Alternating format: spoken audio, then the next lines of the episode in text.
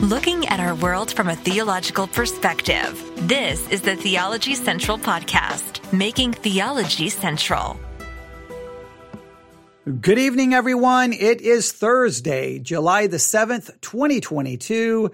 It is currently 8.02 p.m. Central Time, and I'm coming to you live from Abilene, Texas. Now, I cannot speak for you. I can only speak for me. But it is common for me, in fact, more than common, whenever I read something, hear something, watch something, it really doesn't matter what it is. I tend to walk away and just think about it and think about it and think about it and analyze it and analyze it and analyze it. And my mind usually just won't stop until I, I get something from it. I, I, I either understand it. I, I, I, I don't know sometimes what I'm searching for, but I just tend to just kind of chew on it and meditate on it. And this is, this is about anything. It can be I read a novel, watched a TV show, and I'll just walk away thinking and thinking, go, okay, that was interesting. What about that? And that brings up this point, and that's an interesting concept, and that's an interesting philosophy, and that, and oh, remember that, and that lyric and that song, and it just, yeah, it just, it, it can be maddening at times because my brain will never shut off. But in other ways, I'm very grateful that that happens, especially when it comes to the Word of God. I am so grateful. It doesn't matter. It can be a little five minute devotional in the morning, right? And I just read one thing and I walk away and all day I'm just thinking about it, thinking about it, thinking about it, thinking about it, chewing on it, chewing on it. And, and I'm, I'm grateful that happens because it makes it easy to try to, you know, be meditating on God's word as much time as I possibly can. And that happened to me today, and it's been bothering me all day. And finally, I said, you know what? Stop walking around talking to yourself about it because that's crazy. But yeah, I've just been walking around my house going, well, could be. Well, now if we connect that, well, that would be interesting. Well, does that work? Well, I may, and you know, I'm just having a conversation with myself. And finally, I'm like, you know what? Stop, stop. There, there's people all around the world probably not doing anything on this Thursday evening, and maybe they would like to hear you talk to yourself live on the air. Maybe, or maybe even better, maybe I could find some people this evening who'll be like, oh, you know what? I'm not really doing anything. You know, hey, tell me what you're trying to figure out and I'll help you. I'll, I'll, grab a notebook, I'll grab a Bible, and I'll work on it with you because I got nothing better to do. Maybe there's someone out there this evening who wants to just kind of have an impromptu Bible study exercise. So what do you think? I, that's what I'm going to do. It's going to happen live on the air. Hopefully it will be beneficial. Now, this is not one of the situations where I've done nothing because I've been thinking about it and I did look up a couple of things and make sure I have some tools here to help me with this. So I've done a little bit of work, but make, make it very clear. It is far from complete. And the way I'm thinking at some point, maybe as I'm working through this, I may stop and go, never mind, guys, never mind. It doesn't work. It, it falls apart. Everyone, sorry to waste your time. Go back to what you were doing. But I'm, I'm hoping, I'm hoping that by the time I finish, I'm hoping by the time I finish, this is the reaction.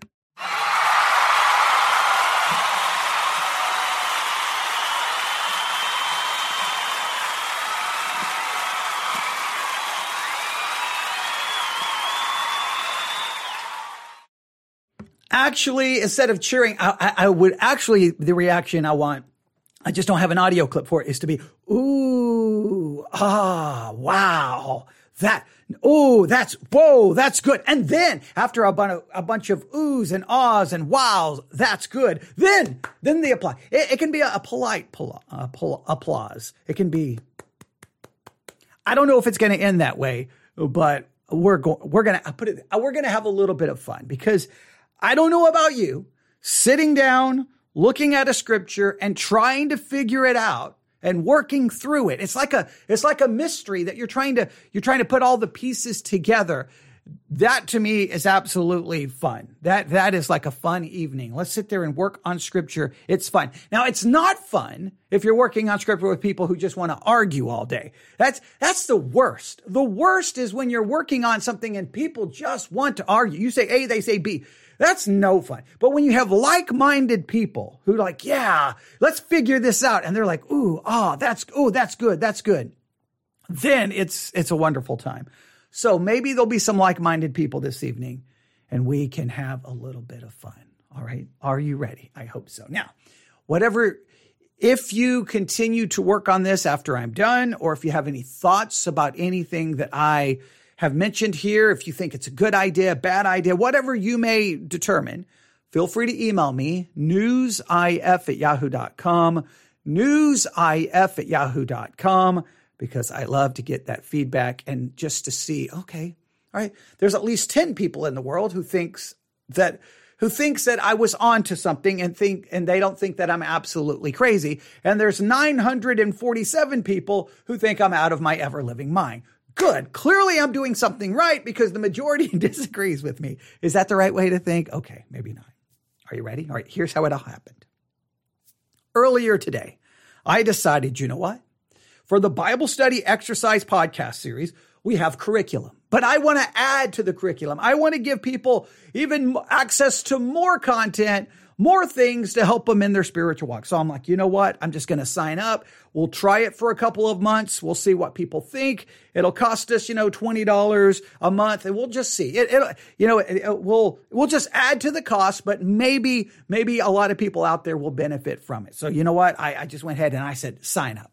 Well, as soon as I signed up, of course, I mean, I don't know about you. I had immediately go look at the curriculum.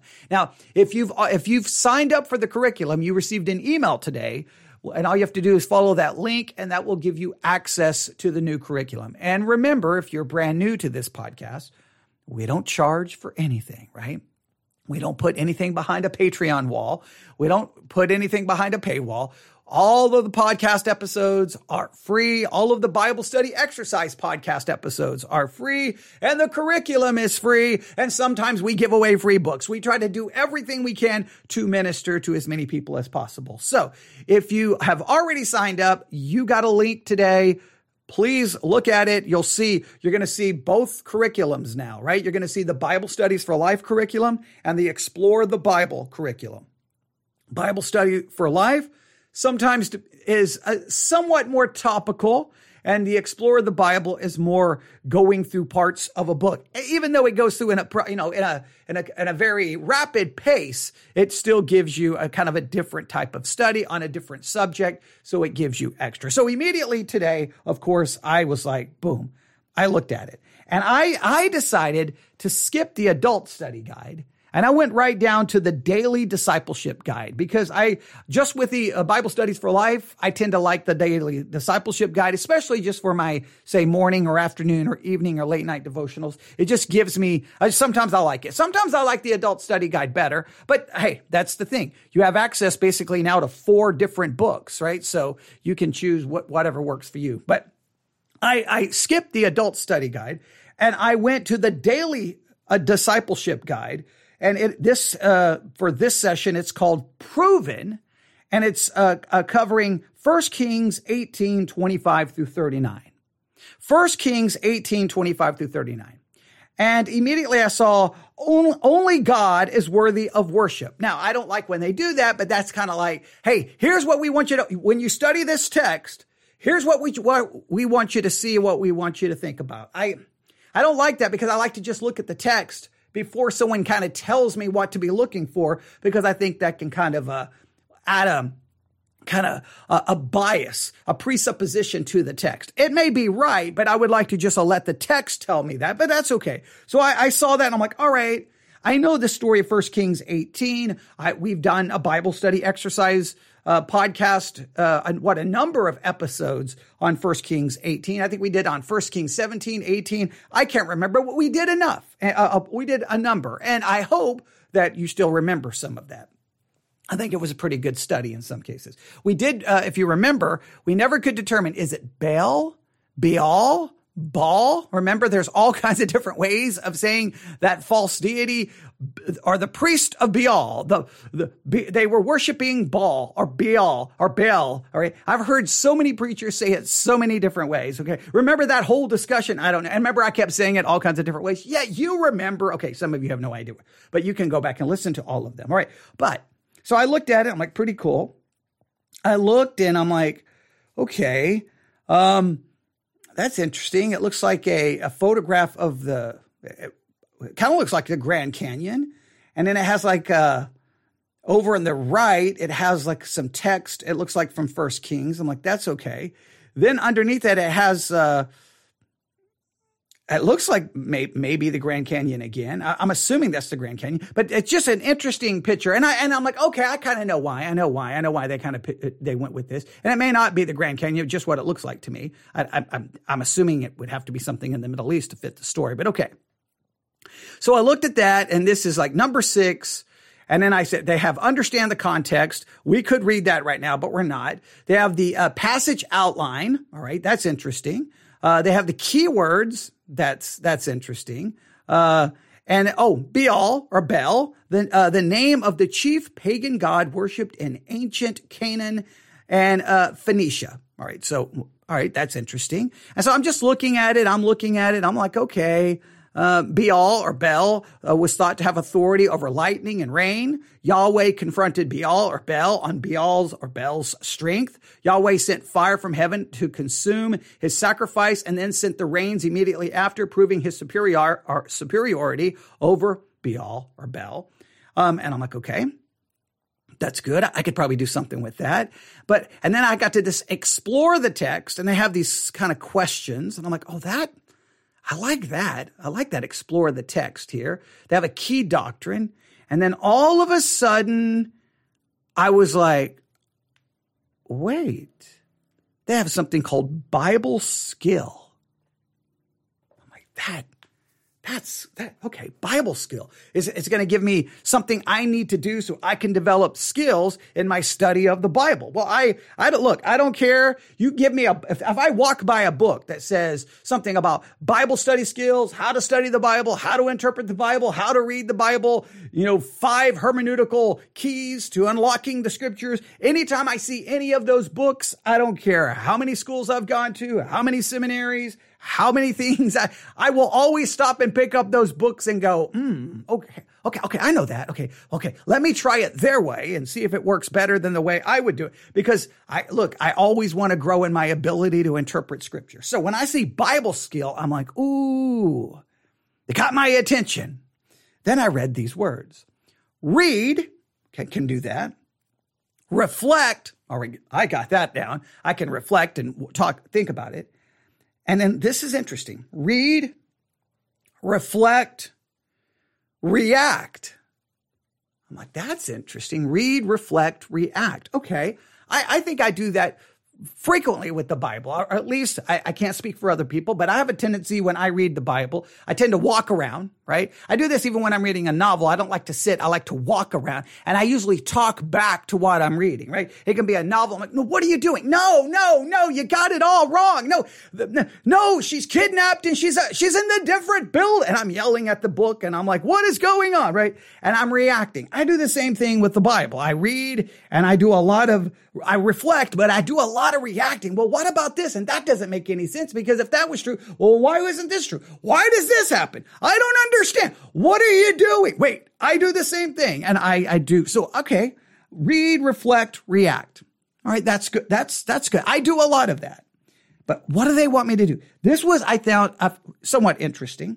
I, I guess you wouldn't really have to add this word it kind of caught me off guard because I never really think about my reactions being this way, but in reality they are. So they say this, read, reflect, and react emotionally. Okay. That makes sense because I think every time I react to scripture, there is some emotion, right? Dismay, confusion, frustration, anger, excitement, joy.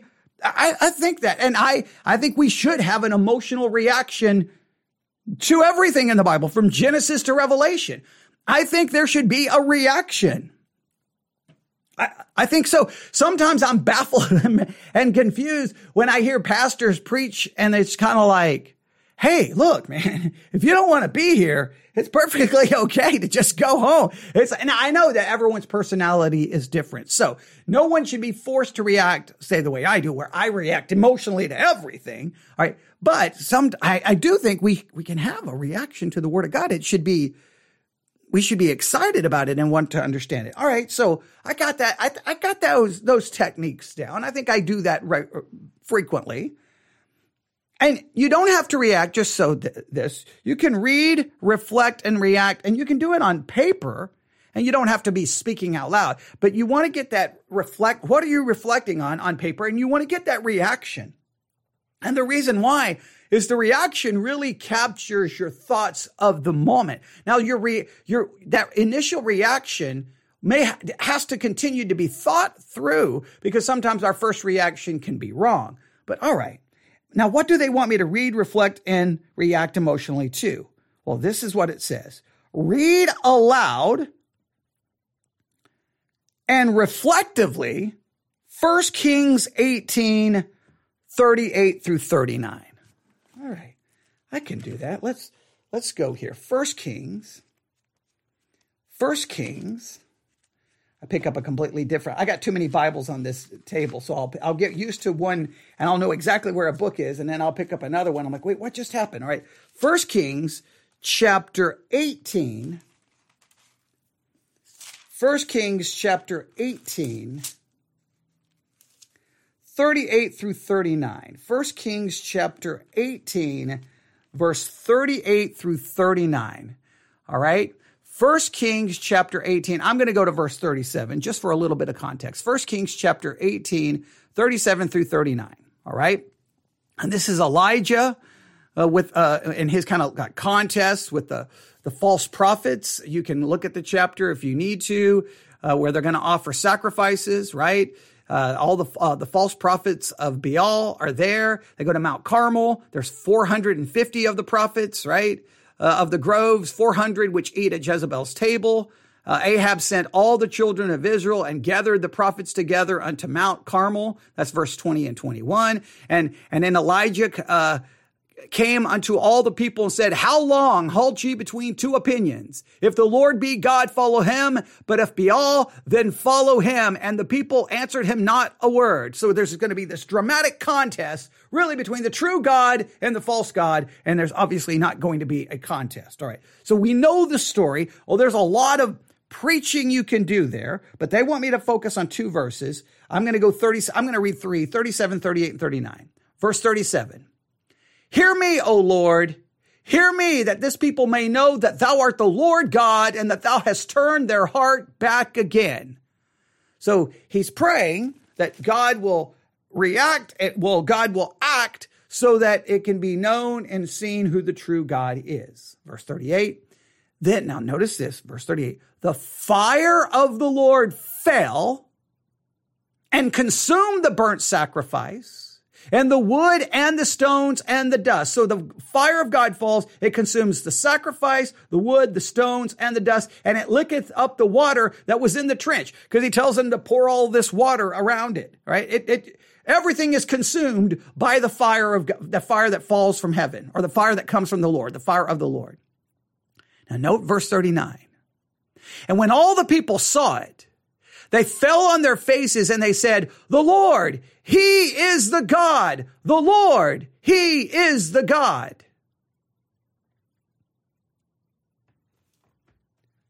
Now I read that today and I'm like, hmm, man. Okay.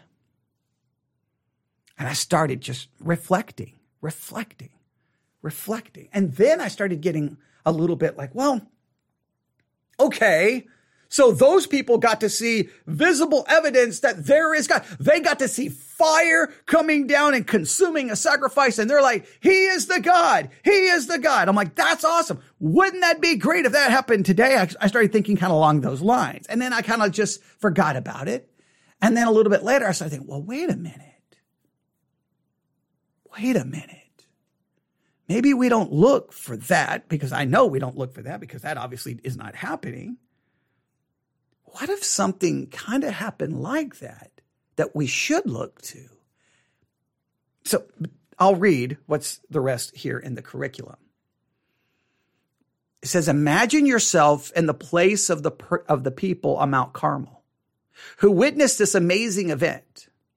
Consider the emotions expressed as they saw God's fire consume everything. Okay. I can do that. I can imagine that scene and it would be absolutely amazing to see. It would be, it would be, it would be awesome. It would be like, wow. All right. I can imagine that. I can imagine the emotions.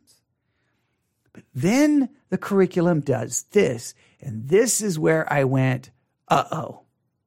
This is where I went, no, disagree, got a problem. I need a solution. Here we go. You ready?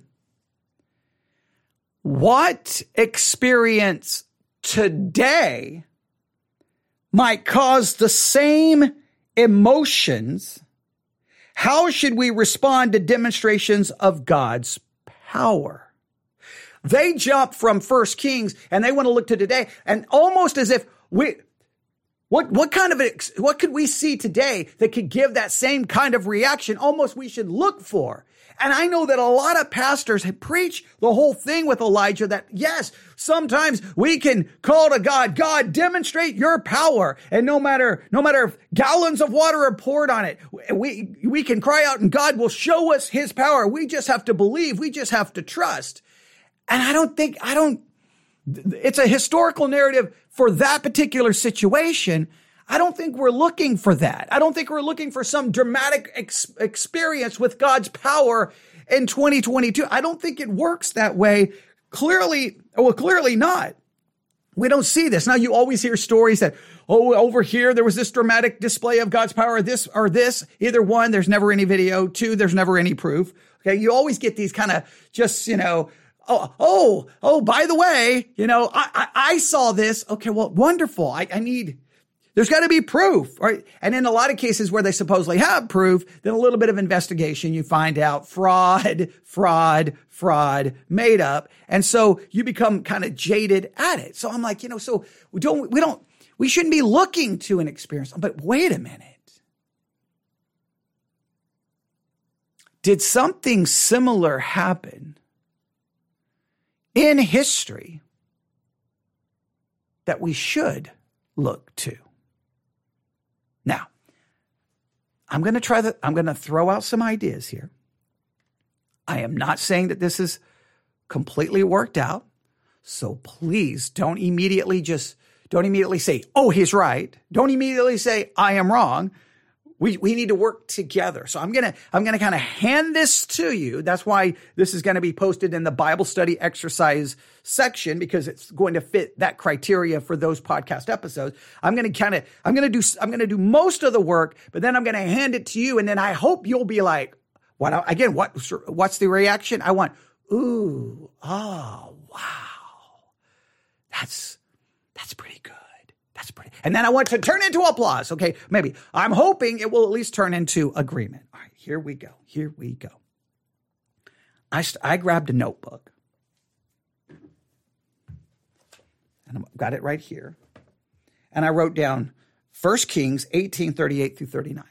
Right? We've read that. First thing I focused on was this, verse 38. Then the fire of the Lord, I wrote fire from God or fire of the Lord. All right. Then the fire of the Lord fell and consumed burnt sacrifice, sacrifice. Then, uh, uh and verse 39, and when all the people saw it, they fell on their faces and said, the Lord, he is, he is the God. The Lord, he is the God in reaction. So I wrote down fire from God, sacrifice, reaction. Those are the three things that just jumped out at me in the text. Or, not just jumped out, just a basic observational. Remember, Bible study is primary observation before you can do anything else. I'm like, okay, fire from God, sacrifice, reaction. Fire from God. So the people saw the fire from God burn up a sacrifice and they had a reaction that said, He is God.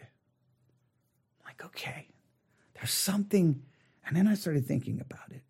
When we speak of fire from God, what does it typically point us to? What is fire from God typically connected to? Typically, all right? Not, I'm not saying in every single case, but typically. So I started doing a little bit of work. And I, and I came across some verses like this For the Lord thy God is a consuming fire, even a jealous God. We see you can uh, connect that in Deuteronomy 424 in Hebrews 12, 29. I don't have time. We're not going to have time to go through every reference. You can write them down. Deuteronomy 4, 24, Hebrews 12, 29. When it says he's a consuming fire, all right? Okay, thank you. Someone just said judgment. That's where when I when I started thinking, okay, a consuming fire, it's a fire of judgment. It's a fire of wrath, okay? Now, just stay with me. I know there's some cases where we could see fire maybe being used to purify or to cleanse, but I think typically it's associated with judgment or wrath. So I started trying to think about it. Like, okay, you got Adam and Eve in the garden, right? They're barred from the tree of life by a flaming sword. Okay, Genesis 3:24. Obviously, the Lord rained a, a, rain upon Sodom and Gomorrah, brimstone and fire. Genesis 19, 24. In Egypt, there was hell and fire mingled with, uh, with the hell, very grievous. Exodus 9, 24. All right. And if I, if I have, if I have, if I have any of these references wrong, please uh, correct me. Okay. Cause I wrote some of these down rel- relatively quick. All right. So we have the, the, the flaming sword. Basically, that's a threat of judgment, right? We have fire and brimstone, Sodom Gomorrah. Clearly, that's judgment.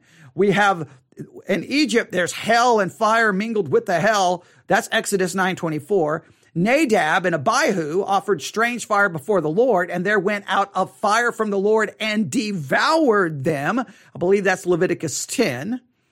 And Korah's uprising, a fire from the Lord, a fire from the Lord and consumed them. I think that's number 1635. And then Elijah prayed fire down from heaven. And I believe that's Second Kings 1, I think it's verse I think it's verse 10 and 12. It's Second Kings. I, th- I, think originally I wrote down First Kings, and I know it's First. I know it's. I'm going to have to just look at this one. It's not First Kings. I, I just know. Let me go to First Kings, chapter one. I know it's not First Kings. I know it's not First Kings. First Kings chapter one, verse ten. No, that's Nathan the prophet. No, let's go to Second Kings chapter one. Second Kings chapter one. Here we go. Second Kings chapter 1, if I can get here. Still in okay, Second Kings chapter 1. I believe it start what verse 10. Okay, yeah, Second Kings chapter 1, verse 10. And Elijah answered and said to the captain of 50, if I be a man of God, let then, let, then let fire come down from heaven and consume thee and thy 50. And there came down fire from heaven and consumed him and his 50. All right. There, once again, it's judgment. It's judgment. All right. So we have uh, Genesis 3 24, the flaming sword. We have Sodom and Gomorrah, Genesis 19 24. We have hell and fire, Exodus 9 24. Nadab and Abihu being consumed because they offered strange fire. Uh, that's in Leviticus 10 1 through 2. A Korah's uprising, number 1635. Elijah prays fire down from heaven, 2 Kings chapter 1 verse 10 and 12. And I think Malachi predicts a future day of burning. I think that's Malachi 4 1. All right. You may have to verify that, but I'm not going to look that one up right now. So all of this points to fire equals judgment or is connected with it. Now you get to the New Testament, obviously, Jesus speaks graphically about going into hell, into the fire that shall never be quenched.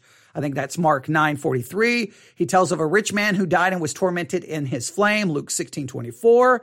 One day Jesus will have to say to those who, who reject him, depart from me, ye cursed into everlasting fire, Matthew 25, 41.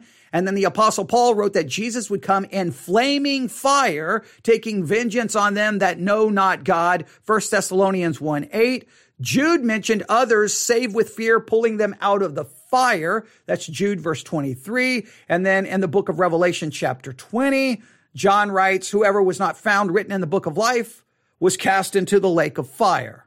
So basically from Genesis all the way to Revelation, fire is connected with judgment over and over and over again. I'm not saying it's never connected with anything else. Please hear me out. I'm saying that it's common to do that. So when you think of a sacrifice, right? Sacrifices were God, because the wages of sin is death, right? And because we have sin, a something has to die. And that and in many cases we have the idea of a burnt sacrifice. It is burnt right? And i think because that the fire represents judgment. So when god pours out when he sends fire from heaven, heaven to consume the sacrifice that's in a sense pouring out that wrath upon the sacrifice instead of pouring out his wrath upon us all right. Now, I'm not saying that is exactly what is supposed to be seen here and the story of, of, of, uh, this, the text here. Let me go back to this, to the, the original text. Um, I'm not saying that that's what we're supposed to see in 1 Kings 18, 38 through 39. I'm not saying that it's meant to say, here's, here's what we want you to see. No, it wants us to see that historical narrative, right? Hey, of Elijah, the, the prophets and all, and all of this happening, the fire coming down and these people saying, he is God, he is God. But I was thinking about that. We're never going to see that. We're never going to see that again. That was a one time thing. It's not going to happen again. God is not revealing and operating in that way today. It's just a fact. I mean, it's just the way it is. But there is something we, uh, that the whole world can look to, the whole world can look to where this very similar thing happened, but in a different way, where in a sense, fire came down from heaven to consume a sacrifice so I started thinking this fire from God. Okay. That's, that's judgment. That's, that's wrath. And then I started thinking about the sacrifice of Jesus. When Jesus was hanging on that cross, was not the wrath of God, in a sense, fire from God poured out upon that sacrifice to consume that sacrifice, to, for him to satisfy that wrath completely and fully. I can think of some scripture here. All right. And we, are it's really going to be focused on a, on a Greek word or a couple of Greek words, but the, the, but we all know this passage. We all know this passage. All right. We all know Isaiah. Everyone knows Isaiah, right? We all know Isaiah. Isaiah 53. All right. We all know Isaiah 53. Isaiah 53. All right. Um, here's here's uh, uh, just a couple of verses. All right, uh, Isaiah chapter fifty three, verse. We'll go with verse four. Surely he hath borne our griefs and carried our sorrows, yet we did esteem him stricken and smitten of God and afflicted. He was wounded for our transgressions. He was bruised for our iniquities. The chastisement of our peace was upon him, and with his stripes we are healed. All we like sheep have gone astray. All right. And then look what, look what uh, it says here. Verse 10, Isaiah 53, verse 10. It pleased the Lord to bruise him. He was bruised. He was, ch- he, he was punished. God's wrath was poured out on him. So there is Jesus the sacrifice and the wrath of God is poured out upon Jesus. He bruises him. He sends his wrath upon him. You say, well, I need, I need some more scriptures to, to, to consider this. Well, let's look at these. I think these are a couple here that we could look at. All right. We could go with Romans 325. Romans 325. Romans 3:25. Romans 3:25. Whom God hath set forth to be a propitiation through faith in his blood to declare his righteousness for the remission of sins that are passed through the forbearance of God. God set forth, whom God, speaking of Jesus, if you go back to verse 24, being justified freely by his grace through the redemption that is in Christ Jesus, whom God set forth to be a propitiation. Christ was set forth to be a propitiation. Now that's a very important word. Let's do this. Let's look up propitiation. Right? If you have the Blue Letter Bible app, Let's just do this together, all right? All this will come together here soon. Now, you probably are familiar with this Greek word, all right? This is the Greek word translated propitiation in Romans 3:25. Strong's G 2435. Hilasterion. Hilasterion. Hilasterion. Hilasterion. Now it's used two times. One time propitiation, one time mercy seat. Oh, that's interesting. All right, hilasterion. It uh, means propitiation. Uh, it's Strong's definition. Um, it's uh, an atoning victim, the lid of the ark, mercy seat, propitiation. Relating to, this is the outline of biblical usage, relating to appeasing or expiating, having pla- placating or expiating force. A means of appeasing. Uh, it, it is to appease something. It's to appease something. Something needs to be appeased. What needs to, when, how is Jesus our propitiation? Because something needs to be appeased. And what needs to be appeased? God's wrath. God hates sin.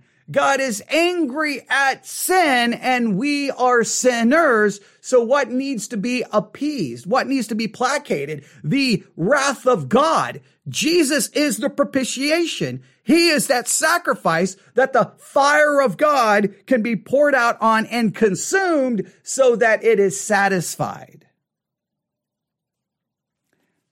They go on to describe this word, hilasterion used of the cover of the ark of the covenant and the Holy of Holies, which was sprinkled with the blood of the expiatory victim on the an- annual day of atonement. The rite signifying that the life of the people, the loss of which they had merited by their sin, was offered to God in the blood as the life of the victim, and that God, by his ceremony, was appeased eh, and their sins expiated. Hence the lid of expiation, the propitiatory um, lid, or you could think of it that way. All right. Now, this is important. When you think of the Ark of the Covenant, what's inside the Ark of the Covenant? You have the t- broken tablets of the law. There's the law. We've broken it. We're broken. What's on top of it? The mercy seat. What goes on top of the mercy seat? The blood. Jesus Christ is our mercy seat.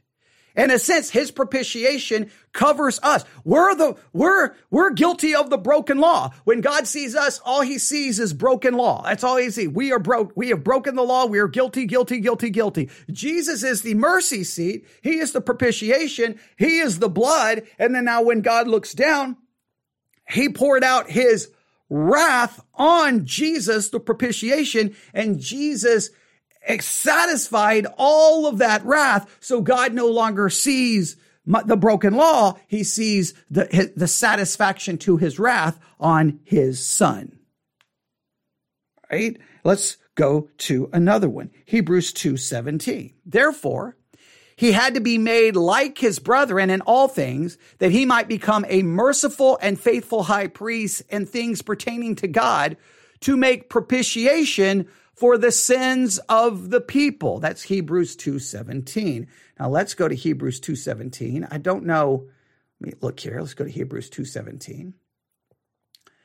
Hebrews 2:17. Hebrews 2:17. We'll look up the interlinear. Okay, they don't use propitiation in the King James. That's what I thought. Okay, um, but they do use the word make reconciliation. All right, make reconciliation. And all right, uh, well, it still has uh, the idea of propitiation. Um, it's this Greek word. Strong's G 2433. Hilaskomai. Hilaskomai. Hilaskomai. Hilaskomai, it's used two times. It means to be merciful or make reconciliation.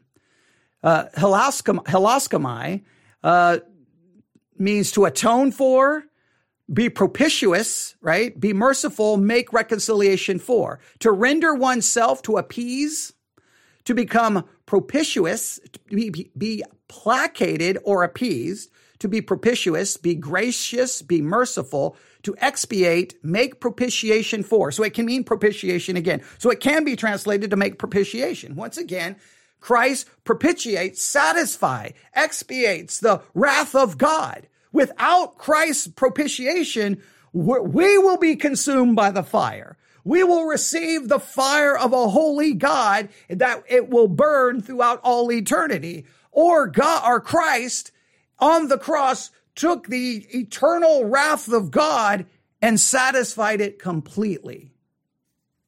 Right? Let's go to another verse. 1 John 2 2. And he himself is the propitiation for our sins and not only, and not for our sins only, but for those of the whole world. 1 John 2 2. Let's go to this one. 1 John 2 2. I'm in 2 John, so that's not going to help. Let's go to 1 John. 1 John 2 2. Lots of theological issues with this verse, I know, but it is the uh, the word propitiation here, 1 John 2 2. It is translated propitiation in the King James. And it is this Greek word.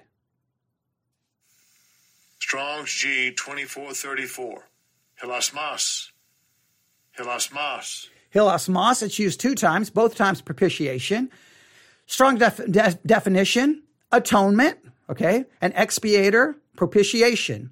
Appeasing, propitiating, the means of appeasing a propitiation. So in all of these cases, and we could look at more, uh, there are other verses. We could go to 1 John 4.10. At the cross, Jesus took our sins himself.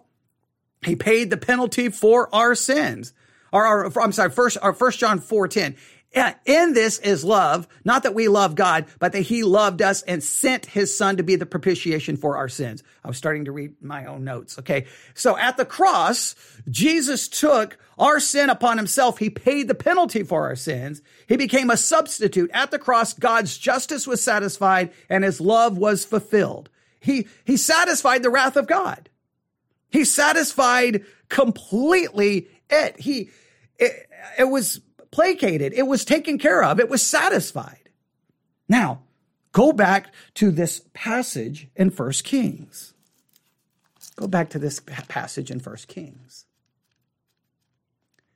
And I think now you'll see what I'm trying to do here, or at least I hope you do. First Kings chapter 18, verse 39, or verse 38. The fire of the Lord fell. Now, this happens in a dramatic literal way in 1 Kings 18 and we can all like, wow, wish I would have seen that, right? Fire comes out. It consumes a sacrifice. Amazing. And the people fell on their face and said, he is God. He is God. He is God. And every, and it's amazing. And, and of course, the curriculum that I'm looking at wants us to do, remember their, their thing? Reflect on it, react emotionally, and ask yourself what experiences today may cause the same emotion. We're not going to have the same experience. But I know where we can look to. 2,000 years ago, not a Mount Carmel, Mount Calvary, there was a cross. Jesus was placed upon that cross. And fire came down from heaven, the wrath of God, and consumed that sacrifice. And that sacrifice, in a sense, satisfied, propitiated the complete wrath of God. We can't see ever again what happened in Mount Carmel, and we don't look for that. We look for something greater, uh, where fire came down and consumed a sacrifice, and that wrath was completely satisfied on our behalf if we believe. He becomes our mercy seat. He becomes our propitiation uh, well, we could get into a whole discussion about, and, in reality, depending on your theology, he did that. That was all done for me specifically because he propitiates for those whom he will say. We can get into a whole discussion about all of that. I'm not going to get into all of the different theological nuances of this, but I want us to just see that my faith in him, he's my propitiation. He satisfies the wrath of God. And guess what my reaction should be when I look to the cross? I should not be looking for another mighty, powerful display like on Mount Carmel because I look to the cross where I see a mighty display far greater than what took place on Mount Carmel. Something more amazing that, that Mount Carmel cannot even compare to what Jesus did. And guess what? I should fall on my face saying, He is God. He is God. He is God. seeing Jesus hang on that cross and drink every drop of the wrath of God, experience the entire wrath of God's fury, the fire of God upon him for me should make me fall on my face and say, he is God, he is God, he is God. I think that I'm not saying 1 Kings 18 was written to picture this.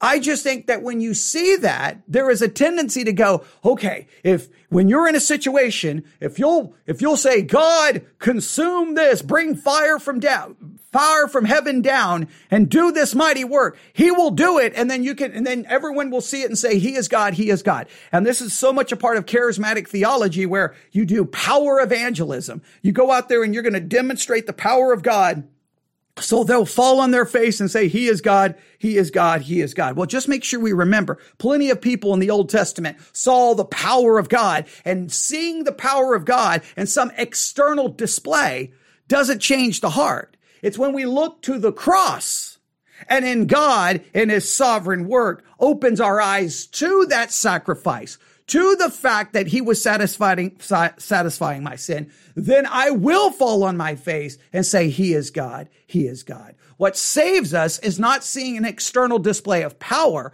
What saves us is looking to the greatest display of power ever, the cross of Jesus Christ, who satisfied the wrath of God on the behalf of undeserving sinners who deserve every bit of that wrath, which is me.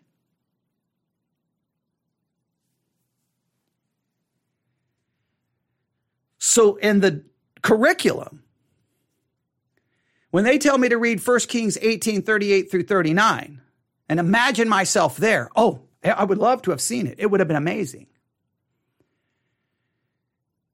But when I when they ask me what experience today might cause the same emotion, I'm not looking for an experience today. I'm looking back 2000 years ago where there was fire from God. There was a sacrifice that was consumed. And God's fire and God's wrath was placated. It was satisfied. It was expiated. It was completely removed.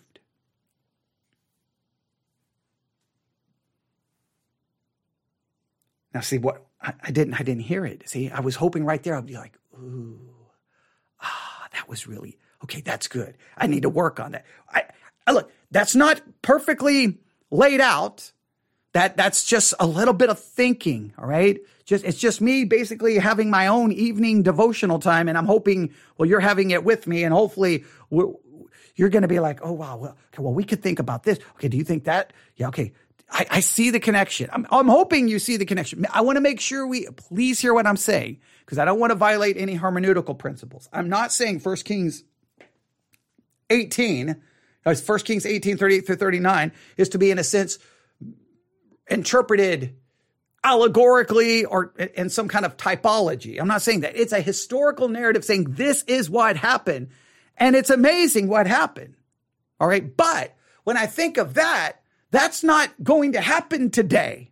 So I can't go, oh, if I do these three steps, the power of God will fall from heaven. All of that's just ridiculous. It doesn't work that way. I'm sorry. It just doesn't. If you think so, you go run around looking for the fire from God to fall from heaven. Okay. And, and usually when the, you don't want the fire of God to fall from heaven because you're going to be consumed by it because it's his wrath. Okay. But that's a whole different story. Okay. All right. That, that's a whole, that's a whole different story. All right. But what I can do is like, okay, that's amazing. So what should I look for? What should I look to? And then I can take this language and see fire that's connected to judgment. Hmm. Sacrifice. That points me to the only sacrifice that should point me to is the sacrifice of Jesus. Okay. Did Jesus, in a sense, experience the fire from God? Yes. He was bruised. He was punished.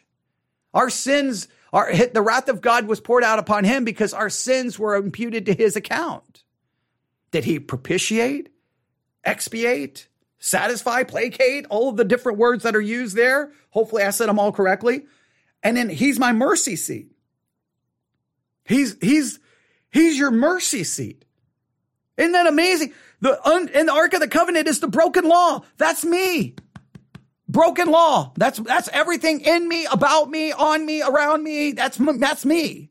But he's the mercy seat. And what's on the mercy seat is what his sacrifice, the blood. God, if he sends his fire down from heaven, it hits the mercy seat. Well, he doesn't have to send down the fire because he sent it down on Mount Calvary. And Jesus was consumed, and God's wrath was propitiated, expiated, satisfied.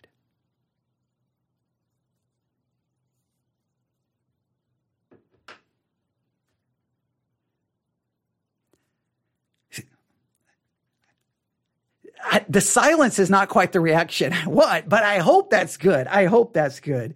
Uh, it is, it is, uh, I, I, am going to have to wrap this up, oh, not because I necessarily want to. There's probably more I could say. Well, one, I'm in danger of repeating myself. But um, right before I came up here, I went outside to try to water the rose bushes and the tree because they're all dead because it's 900 degrees here in Texas and it hasn't rained in six years. And so I had to crawl kind of underneath the rose bushes to try to get to the water hose. And I just realized I cut my arms all up and I'm currently bleeding. so that's, I'm bleeding. I'm bleeding, but I don't care about the blood. Well, I do care about the blood, not my blood. Um, but I, I hope that you will give this some thought this evening and kind of look at 1 Kings 18, 38, 39. And, and not, and once you kind of see that, then see Christ, the fire, the sacrifice, and then hopefully, as you meditate on what Jesus did on the cross, you too will fall on your face this evening saying, He is God. He is God. And without Him, the wrath of God will be mine. All right. Thanks for listening. You can email me your thoughts, newsif at yahoo.com, newsif at yahoo.com.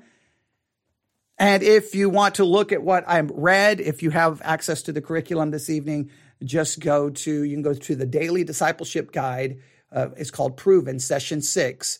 And it, if you scroll down, see the first page is the those photographs I'm talking about. Second page is understanding the context. Third has 1 Kings 18, 25 through 39. It kind of breaks the passage down. Then you have explore the text. Then you have apply the text. And then you have Daily exploration, you can skip that.